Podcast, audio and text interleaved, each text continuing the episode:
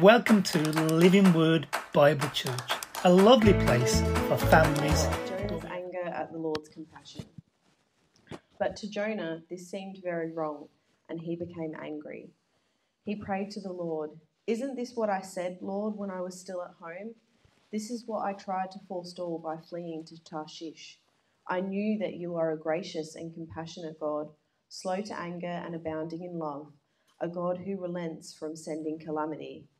Now, Lord, take away my life, for it is better for me to die than to live.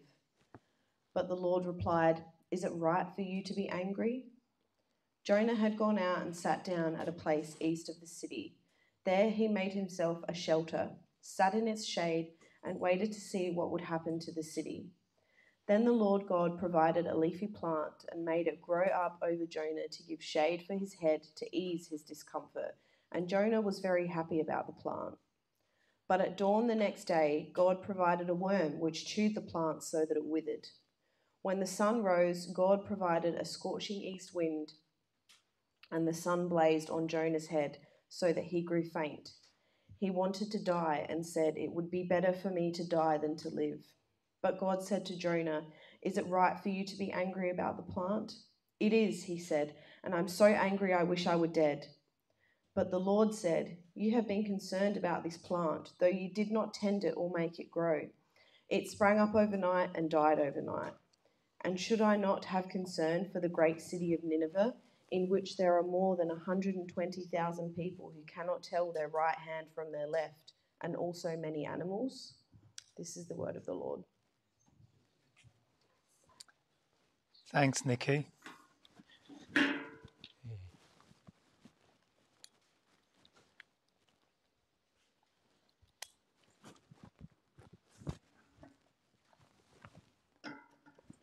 There's, there's more of that going, Kate. I'll have some. hey, free food and back there. John Petty was, he got the chance. Hey, good morning. Thanks, Nikki. Lovely reading it. And thanks, um, Yvonne. Good job. You, you got the job now, okay? You passed. Hey, we're back in Jonah. We're gonna we're gonna do this this week. What we did a few weeks back. We're gonna look at the exact same verses twice. Okay, uh, and each time from a different perspective. Today we're going to start with Jonah, his perspective, how this looks for him. You may remember this from last week. Are you angry? No, I'm not angry. We do that, don't we? We live in denial so often about our anger, and and that's kind of what's going on with Jonah. He is angry. He's mad with God. He's mad because of, what God is putting him through. He's, he's, he just isn't prepared for it. It's crushing him. It's his worst nightmare. For Jonah, there's nothing more, there's nothing more bad than to see the national enemy of your country being let off the hook for atrocities that are unbelievable. Look, you put that in today's context. You know, you've got to imagine a country who's done the most vile things being let off the hook. But Jonah is a prophet, and, and I think it's easy to forget this. This book's in the Bible, not by accident. It's in by divine ordination. God wanted it to be in there. It's written by divine sanction. Jonah didn't just think, oh, I'll write about this. In fact, who would write about themselves in this light? Okay, it's meant to be in there. He speaks for God. And so, in Jonah's anger, insolence, he's speaking for God. Otherwise, he wouldn't be in Scripture. And this isn't like some episodes in Scripture being set forth as, uh, as a contrast. This is not how you conduct yourself. This isn't being put like that. So, Jonah's speaking to us in the way he's responding to God here. He's saying something to us. Last week we said that saying, hey, God can take your frustration. Better to you're honest with Him than to bottle it up. But today I want to say, okay, we can be frank with God, we can, we can be upset with Him, we can let it all out, wonder, get mad at Him, do terrible things. But how does God respond to that? How does He respond to the insolence what's he going to do with this prophet that dares speak to God like this? And it's what we see next. And that's what, that's what I say. I want us to look at Jonah today. Here's our heading The God who stoops down and reaches out to rebels at the height of their folly. Think about headings is they give away the sermon before I preached it. So you know where we're going now, don't we? You can leave. Okay, this is where we're going. We're looking at the God who stoops down and reaches out to rebels at the height of their folly. Watch this. But Jonah was greatly displeased. He became angry. He prayed to the Lord, "Oh Lord, this is not what is this not what I said to you whilst I was still at home, comfortable with my own people?" Okay? This is why I was so quick to flee to Tarshish. This is why I disobeyed you. Okay? Because I know exactly what you're like. I know that you're gracious, compassionate, slow to anger, abounding in love, is a God who relents from sending calamity. So now, okay, now that I've been proven right, I want you to take my life. I don't want to live. Who wants to live with a God like you? Okay? Kill me. I don't care. Here I am. Kill me. Okay? But the Lord replied, But the Lord replied, Have you any right to be angry? I want to say to you, they have to be amongst the most shocking words in all of the Bible. What am I talking about?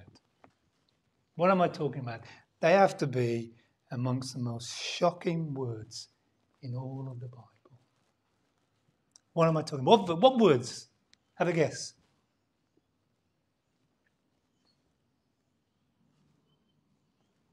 You don't want to be wrong, do you? I'm not going to embarrass you. Okay. It's verse 4. Why do I say that? I am absolutely in shock by verse 4. Have a look at it. Why is that shocking? It's jaw dropping stuff. Why?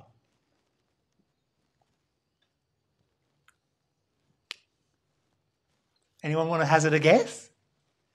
Everyone's, everyone's mute this morning. You're afraid I'm going to jump on you, aren't you? Why is that shocking?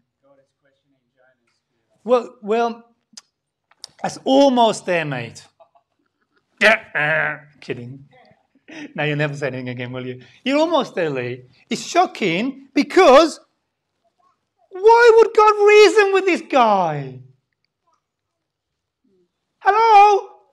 God and who does he think he is? It's shocking. It's shocking precisely because how is Jonah still alive? Why is God? Look, we're talking about God here. Look, I heard an illustration. I won't mention the name of a despot from the Middle East when one of his, uh, what do you call those, henchmen, the people who you know work with him, was at a table, failed him in a meal. He was upset with him. You know what he did? Apparently, I read this. He went over to him with a fork and stabbed his eye. Because that's what you do if you're all powerful. And people oppose you. I, I tell you, it's shocking that after this, this onslaught from Jonah, that God is letting him breathe. More than that, look what he does. He actually enters into a dialogue with him. Hey, Jonah, what's making you so angry, mate?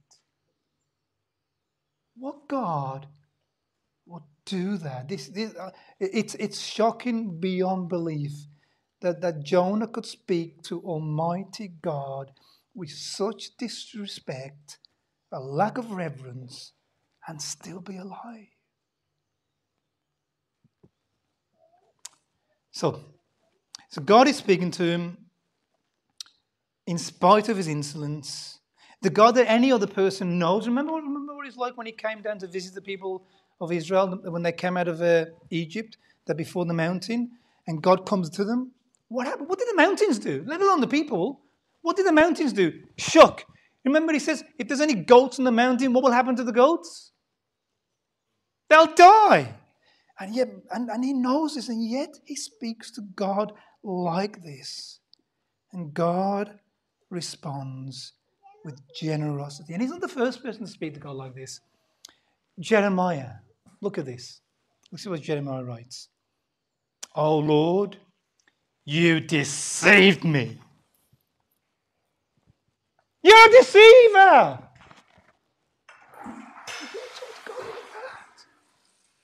Jeremiah and lives and lives. But look, it gets more shocking than this because if we're shocked enough that God would enter into dialogue with this man who deserves to be zapped, okay, look, look at the next verse. And you're going to have another guess here. And I won't do the d noise to you, okay? I only did it to Lee because he obviously deserves it. Okay, verse 5. Verse 4 the Lord replied, Have you any right to be angry? verse 4, rather. And verse 5, tell me if you're not shocked.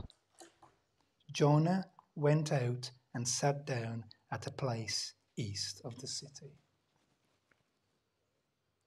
Why is that shocking? You got to think. You got. You got to get the grace cells working here. Why is that? Why am I shocked? Why am I more shocked by verse five than I am by verse four? And I, well, he's still alive. Yeah, that was the first answer. You were listening the first time. Right? Thanks, mate. Okay, we're after. We're after. For the second question, we want a new answer. Thank you, Yvonne. Good woman. Excuse me. You got it. Yeah, you can see what's happening here, can't you, Yvonne?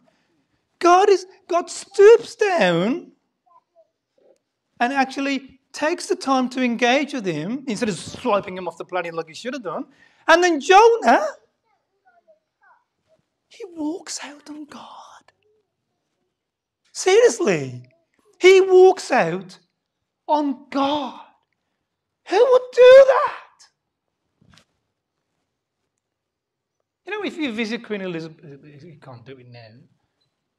I'm sure it's the same with Charles. You know, if you visit Charles, you know when you leave his presence, you know how you leave? You don't even, you, you don't even turn your back to him. You bow walking like this. Hope you don't trip over the corgi. Okay? Here's Jonah. He has the nerve to turn his back and walk out on God without so much as a word.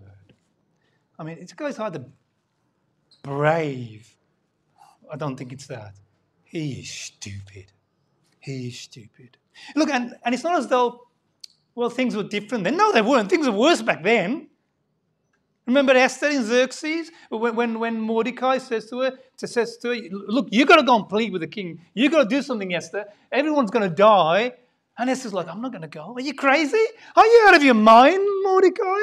Have you taken leave of your senses? Don't you know what happens if you go to see the king? Later it says, Esther 4. At the king's, all the king's officials and all the people know, okay, in all the royal provinces, that if a man or a woman approaches the inner court of the king, goes to the king without actually being asked to come, there's only one law. What's the law?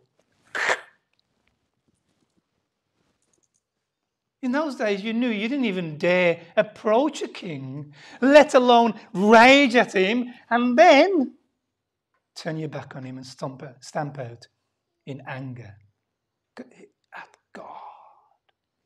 Who would dare to be angry at God?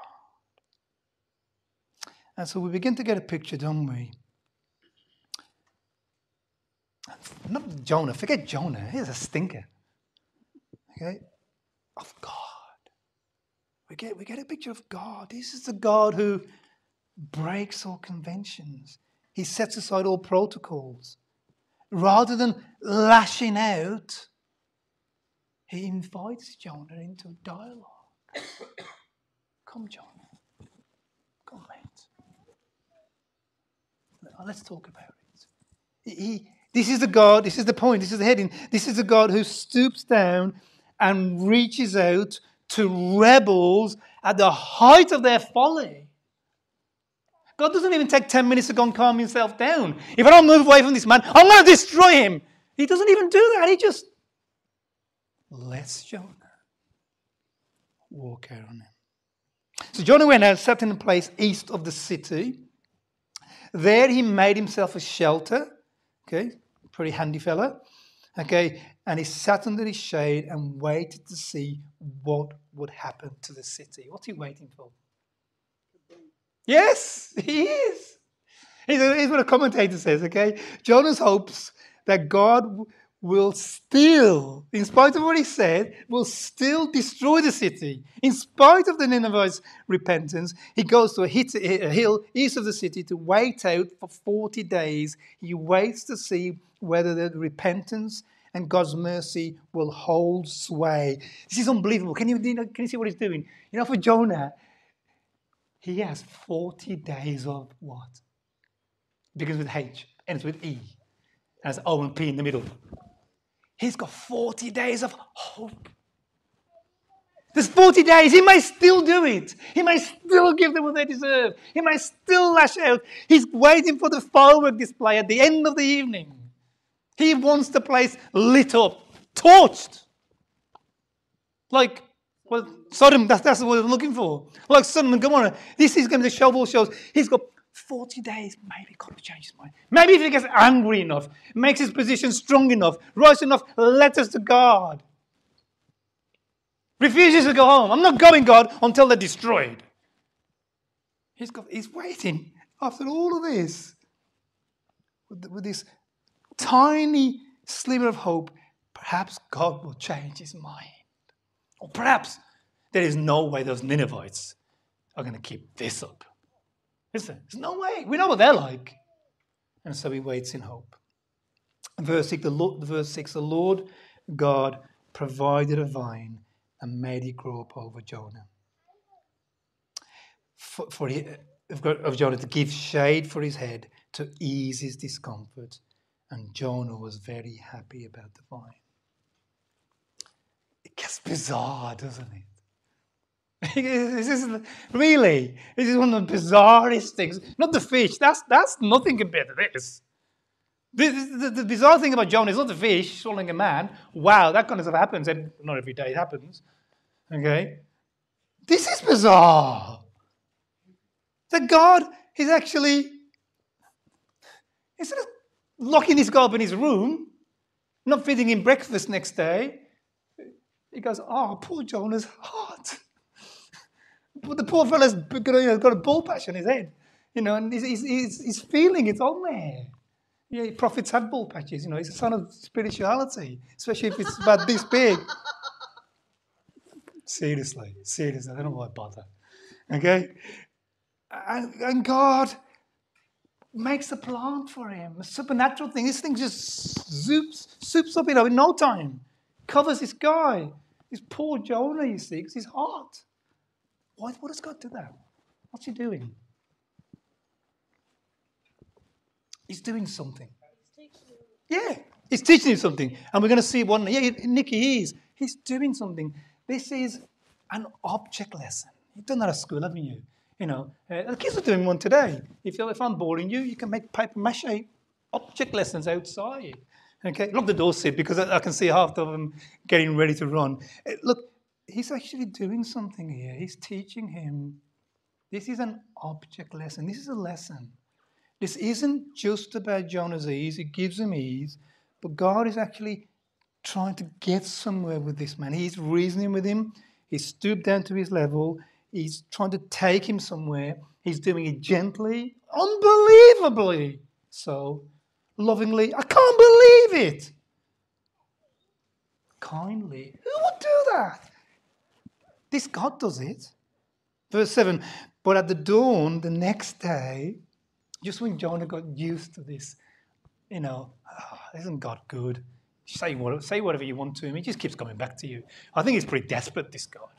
Okay, just when Jonah was thinking that, verse 7 But at dawn the next day, God provided a worm. Okay, and this is obviously quite a substantial worm. okay, which chewed the vine so that it withered.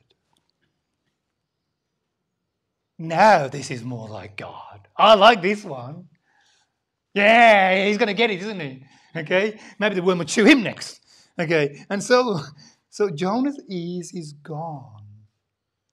And so the object lesson is beginning to kick in. We're going to see now what God is doing. Verse 8 When the sun rose, God provided, and this is when he gets, this is, this is the God I like. God provided. What does he provide? It's, it's brilliant. It's exactly what he deserves. A scorching wind. Okay? This is the part of the country that's exactly like Adelaide in the summer. What's it like here in the summer? 40 degrees, hip hip hooray! Yeah. Nobody, nobody likes the heat here, Kate. Yeah, yeah, yeah. I know it would be nice then. But look, so this is the region and, and, the, and the, the climate of this environment is very similar to Adelaide in the summer. Okay, this is we're talking 43 degrees, 45 degrees centigrade. Okay, okay, and and just to just to make it a bit more uncomfortable for Jonah, as well as the sun, God sends. Okay, we get these northern winds, don't we, that make us warm. God send one today. Okay, um, and because God sends not only the sun at 40 degrees, He sends a scorching wind. This thing is, it's like having a blow dryer. Not a blow dryer, it's like having a hot day, and you know those torches that strip paint? That's hot guns? It's like having one of those in the back of your head. But about time too. Okay? That's what I'm thinking when I'm reading this will. Bad time too, God. Now zap him. That's what I was. I think he should be destroyed. This guy. Okay. Why? So why? Why? Why? Why has God done all this? He lets He lets him speak to him the way he has. He lets him walk out on him. He, he, it's, it's kind to him. He gives him a plant. But then, that's Jekyll and Hyde, isn't it? But then, one minute he's like, I love you, Jonah. And the next minute, he's like stabbing him in the back when he's not looking. He destroys his plant. And, and, and then, to add insult to injury, he not only lets the sun out the shade, but he gives him, for added measure, scorching wind. What's he teaching him? What's he teaching him? Oh, look at, look at Jonah, first of all. What is this? We know what he's like. You know what's coming. How do you think Jonah responds to this? Oh, damn it. I knew I should have brought the sunscreen. How do you think Jonah responds to this? Angry. He snaps, mate. If he, if he was angry before, and he was angry before, he is mad now. Listen to him, listen to him. He goes, and Jonah wanted to die. It would be better if I was dead. Yeah, I'm talking to you. It would be better if I was dead. That's what he's doing. And so why? Verse 9. But God said to Jonah, still determined to finish his object lesson, God speaks to him. And we can only imagine it's gentle, it's, it's a contrast to everything Jonah is doing to God. Hey, Jonah, do you have a right to be angry about the vine? Remember, this is, this is a repeated question, isn't it? What was it the first time? Do you have a right to be angry about the Ninevites? And Jonah's so thick. Do You know, sometimes some of the most intelligent people in the world are the most thickest people in the world. Okay? Seriously, he can't get the most obvious lesson. He can understand complex theology, preach doctrine that'll blow your head. Hey, Jonah knew God. You weren't a prophet of God and you didn't know some good stuff. This is a clever chap. And he's so thick, isn't he? Because look, he still doesn't get it. He goes, so God gives him the question a second time, readdressed. He has to go through all the trouble of making a plant and destroying it. He does all this because Jonah's so thick. Okay, and so the second time, okay, Jonah, you don't get the Ninevites, you're so stupid, okay? Maybe you'll get this. Do you have any right, forget Nineveh, do you have any right to be angry about the vine? And now Jonah will talk, you see. You see, the first time Jonah ignored God, he wasn't ready to talk. He wasn't prepared to talk. And this is the wonder of God. God is a bit like someone walks over somebody, you know, because they refuse to answer the question, and this guy who's got no shame runs after him. Come back, come back, please, please. Can I, let me ask you again. That's what he's doing. That's what God's doing, isn't he? He runs after him the second time. Okay, Jonah, look, let me put it this way to you Have you got any right to be angry about this vine? Okay? I do. Yeah, I do. Yeah. I think that's what he's doing, isn't he? Yeah. Hello. Sun, wind. Of course I'm angry. Okay? But the Lord said, You have been concerned about this vine, though you did not tend it or make it grow. It sprang up overnight and it died overnight. And finally, the penny's dropping. Can you see that? God is, it's an object lesson. It's, and I think what God is doing, He's kind of letting him step, step into his shoes, see things from his worldview. I think that's what God is trying to do. Say, okay, Jonah, hey, we'll swap roles. You be God for a day. Okay? Okay, I made the vine, but then you made it. Okay, you be God for a day because I want you to see, Jonah, you only had that plant for a day. You've grown a kin to it. You've grown, you found an interest in it. I think Jonah actually wasn't just getting sunshade from the plant. I think he was a horticulturalist. And if you give a plant to a horticulturist, well, what are they like? Oh, isn't this beautiful? Look at it. Look at its leaves. Look at the, the, the look at the look at the way they just sprout out. And the way, way it perfectly covers the sun. I think Jonah had grown interested in the plant. Maybe, maybe he grew things back at home. And he could really appreciated this. And he's saying to Jonah, look, look, Jonah, you've, you've really grown accustomed to this plant. It's not only providing you with a source of a shelter, but, but you actually, you like plants. And, and when you left, when you, if, when you leave here, I bet Jonah, you know what he's probably thinking? If I dig this out and put it in a bucket, I could probably get it back to Israel. That'd be lovely on my porch.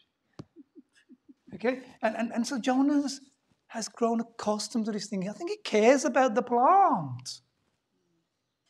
And I think God is saying to him, Look, Jonah, it's only been a day, and you actually care about this little plant. And the last thing you want to see is any injury come to it. I think you're mad at me now, Jonah, not because you're hard. I think you're mad at me because you lost your plant.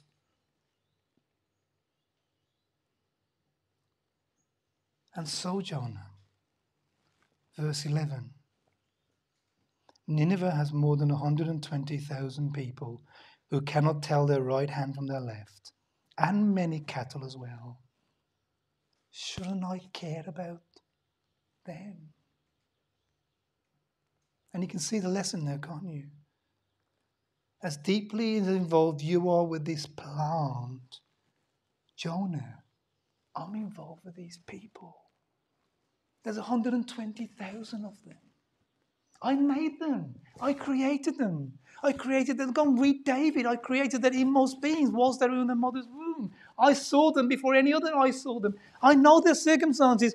I watch them eat meals. I watch them having their children, how they care for them. I watch them taking care of grandparents. I watch them build lives. And, and I think that they're living in my world. And Jonah, I actually care about these people. I know they're not the best people on the planet, but hey, if we're keeping score, neither are you. Jonah, I care. And contrary to what you think, Jonah, I know they're bad. Hey, hey I'm not denying they're not bad. But they're not as bad as you're making out they are, Jonah. You have my law. You know what I expect of people. These people have no idea. They, they have no moral compass other than the one natural one, obviously they know they shouldn't murder, but they don't have the moral compass to tell them there's a God to which to whom they're accountable to. There's a God whose law they are directly directly disobeying, a God who they'll stand before and give an answer to, and God before whom they're accountable to. Jonah, they don't know that. And that's exactly why when you told them about me, when they knew, when they understood that we are accountable for how we live, that they repented in dust, in sackcloth and ashes. And so, no, Jonah, I can't just write them off. I can't just destroy them. I can't just hand them their due. Because I'm also attached to them in a way that you became attached to that plant. And let alone the animals. I think it's lovely that's in there. I was thinking about doing a sermon on that. I may still do just about animals and, and the place in God's kingdom for them, the earthly kingdom. So God stoops down and reaches out to rebels at the height of their folly. That's what this is all about. It's an, it's an astonishing Old Testament picture. Really. It goes way beyond anything you expect in the Old Testament because in the Old Testament, the general policy was that the Israelites were to do what to their enemies? Destroy them, hate them. And so you begin to see this shift where God is going from where He began, building blocks of human society, moving towards a society that looks more and more like God. And now they're not to hate their enemies. This is preparing you for Jesus, isn't it? There's going to be a silence for hundreds of years soon where there's no prophet speaking. Because when the next one speaks, he's going to introduce the quintessential missionary, the quintessential Jonah. And so, so in Jonah, the Israelites are given this bizarre picture that this God actually loves bad people, loves wicked people, he loves Gentiles, he cares about Gentiles, he actually cares about saving their lives. They seem to matter to him. It's a revolutionary picture. You can see how God is speaking through Jonah. You can see why he's a prophet. He's a prophet by this experience. He's communicating that the God of the Bible is a God of mission who cares for people, who's committed to them, who will go out of his way to rescue souls. The God who stoops down and reaches out to rebels at the height of their folly. we'll look at more of that at the people next time. For now, back to what God is doing with Jonah, but I want to move from Jonah to us. Because, hey, we might not be prophets or the son of a prophet. Hey, but we're like Jonah, aren't we? What lengths will God go to win back a rebel, a class A sinner, an insolent servant? How far will God go when we walk out on Him? How far will God go when you say to Him, I'm off God? How far will God go? Thanks, mate. That is the answer.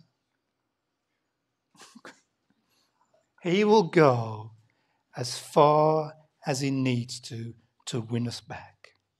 If it means that he has to hold back his righteous indignation to win us, God will do that. If it means he has to bend over backwards to, to get an opportunity to speak to us, he will do that. If it means he has to wait patiently years, decades, how much we can backslide for decades, can't we? God will wait for you.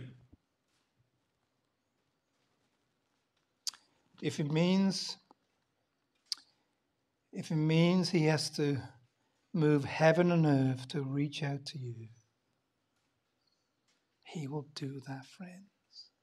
Christian, God is tied to you in a way that is far, far more deep, deeper than how Jonah was tied to that plant, or even the Ninevites. God is tied to you in a way where he will never what does he say? Hebrews 13, quoting the Old Testament. Never will I forsake you. Never will I leave you. And we think about a verse, don't we, as, oh, I really need God's presence. And, and, and God's never going to leave me. He's going to be with me. And it does mean that. But I want you to think of it in this way. It means that when you're trying to run from Him, when you've had enough of God, when you're rebelling against Him, God is saying to you, I'm never going to walk out on you. You can do what you like, say what you like, be what you like, sin what you like. I am never going to walk out on you. I will never leave you. Never. I'm always going to be here.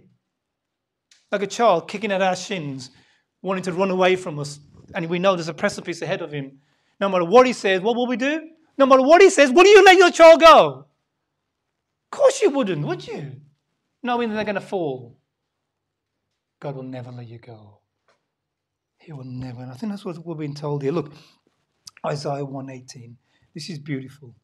God says about sinners, Come, let us reason together, says the Lord. Because though your sins are like scarlet, they shall be white as snow. Though they are red as crimson, they shall be like wool. This is the God who condescends, stoops down, identifies with us, speaks our language, is patient with us, suffers our insolence, and reasons with us. Wow. That is mind blowing stuff. And you know, think about, it, I say this, but I said it in our Friday Bible study recently. You know, I get wound up silly by religions, particularly that claim thing about deity for which there's no substance. This is how God is with the Ninevites. Let me show you some substance. I want to show you Jesus and what he's like. He goes up, he's walking along, right? And there's this guy in a tree. And that was an embarrassing thing for a man to do in that age. This guy's got no shame, okay? But he's a class A rebel. What does he do, Zacchaeus, for a living? Yeah. It sounds like a good job, doesn't it? In, in Australia, a pretty reput, a reputable job to have. Collect taxes for the government. You know, the civil servant. I'm sure it's. Back then, he was a traitor to his people. He's to steal from them. You know, to line his own pockets. This guy's terrible. And what does Jesus do when he comes to the tree and sees Zacchaeus? Falls to the dead falls to the ground dead. And all the Israelites are going, Hooray! He doesn't. You know what he says? Come here, mate. Yeah, let me take you for dinner. You're cooking, but let me take you for dinner. Okay? And, and what does he do with him?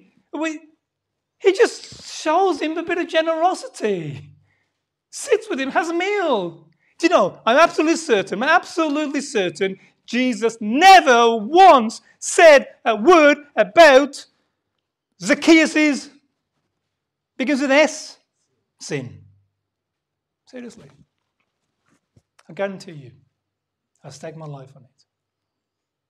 Jesus never once mentioned his sin to him. That's not to say we don't preach repentance from sin, but Jesus just by the generosity and grace and love he showed to Zacchaeus. What, what does Romans say? What do you do to your enemies? And what happens to them as a consequence of it? What do you do to your enemies? And what happens to them as a consequence of it? You love them, and thereby you coals on their heads. It burns. How do you, what do you think was happening every second Jesus was in his house to Zacchaeus? Yeah, he was feeling it. I betrayed this God and his people, and here he is eating in my house. That was the most powerful sermon Jesus could have preached that day. He just have a meal with a man. There's more than one way to skin a cat, mate. Seriously. Do for time? A couple of minutes. Let me, let me. The prodigal son. Do you know that has to be probably the most astonishing? It's my favorite word today, isn't it? The most astonishing parable in all of the Bible. Why do I say that? Because here it is. This guy's a rebel. You know what this guy did? You can understand what Jesus is saying here. This prodigal son goes to his father. Okay, you can understand if I said that to Brenton. That'll make that'll be in context. It'll make absolute sense. Be a legitimate thing to say. I hate you. I wish you were. It was exactly what he says to him. I wish, Dad, you were dead. Making me live in this mess. I smell of flipping poo every day, all day long. I wish you were dead. That's what he says to him. That's what Jesus is saying here. And what does his father do? Uh, not only does he give him his money, what, what's he do for the rest of for the next 10 years? This is the God who stoops down and waits for sinners to come home. And Peter, oh, really quick, goodness sake. Not once, not twice. How many times? How many times did he deny Jesus? And Jesus, and same again, Jesus never preached a sermon to Peter to bring him to conviction. What did he do with him? He just looked him in the eye. And Peter heard the most powerful sermon he'd ever heard, broke down and wept. And then later, when he comes for him, it's beautiful. It's beautiful how Jesus puts his arm around him and says, Hey, come here, Peter. I want you to feed my sheep. You're going to be the leading pastor of my church, the most significant person in history to date. Let's sort this mess. Let's sort this mess out. That's what he does with him with that breakfast. He cooks him breakfast, okay, and then talks to him and re-enlists him in his service, and he deals with him gently. And the point is simply this, Christian, is that Jesus is the God who stoops down and reaches out to rebels at the height of their folly. You know those words, and we, and we think Jesus is talking about rest. He's not talking about. Come to me, all who are weary, heavy laden, and I will give you rest. My yoke is easy, my burden is light. Take it upon you. That's not talking about rest. What's he talking about? Salvation. A means of salvation. Partly that has been more yet works. He's talking about law. He's saying these Pharisees have burdened you to death about this law and that law and what you have to do and what you have to wear and how you have to say it and how you have to look and how many times you have to wash. People say to ask me how many times I, I, I wash. I goes, it's not in the law, okay? That's why I keep a distance between me and my congregation. Okay, look, Jesus' point is hey, you've been beaten up your whole life about what you think I demand that you do to be in relationship with you. Come to me, come. Let me show you what I'm really like. I just want to love you. And it's by that loving that Jesus does that he wins us to living like him. You see, there's two ways it's going to get. You can either beat somebody into obeying you. This is a terrible, this is a terrible illustration, but C.S. Lewis uses it. Okay, so you can get what you want of a woman by force and be jailed for it. Okay? Or you can get the same thing in a loving relationship. Okay? You can get someone to obey God's law by beating them to death and, and scaring the wits out of them. Okay? Or you can get them to obey your law by winning them to it. And that's what Jesus does with the people. That's why he was a magnet. That's why they all gathered around him. Thousands and thousands gathered around him. The worst people on the planet gathered around Jesus. You know why? Because even though they were bad, he didn't rub their nose in it. He wasn't telling them every five minutes, you're a terrible sinner, hell, brimstone, condemned. If I thought he was going to do that with a woman caught in adultery, and now we're going to watch Jesus burn somebody. And he just says, Hey, I don't condemn you. This is the God, friends, that you will fail. Whether by just shouting your mouth off at him, walking out on him, or doing a class A sin, you will fail, you have failed, and you're going to fail. But you know how he responds to you? He takes you out for dinner, sits you down, throws in a little object lesson, maybe, and wins you to loving Him, following Him, becoming holy, and reflecting Him. He's the God who stoops down and reaches out to rebels at the height of our folly to make us more like Him. So, hey, let me tell you get back home, go home. If you're in a distant country, go home. He's waiting for you. He doesn't care what you said to him when you walked out on him. Okay? He's waiting for you. He's been waiting for you the minute you walked out on him. And when you get back, he's going to kill the fatted calf and he's going to throw a celebration. And he doesn't want to hear about what you've been up to because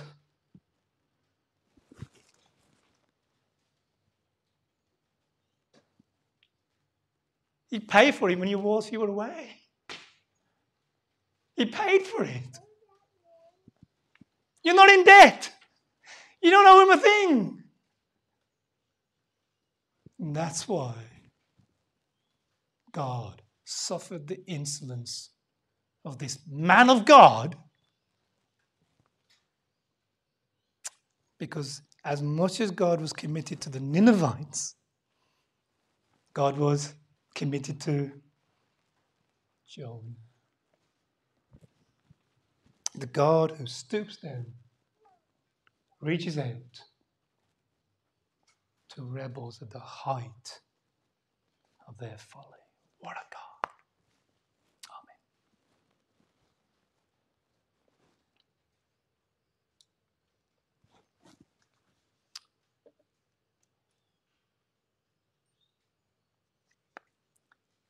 We'll sing our last song. It's, it's Living Word Bible Church, teaching the Bible verse by verse.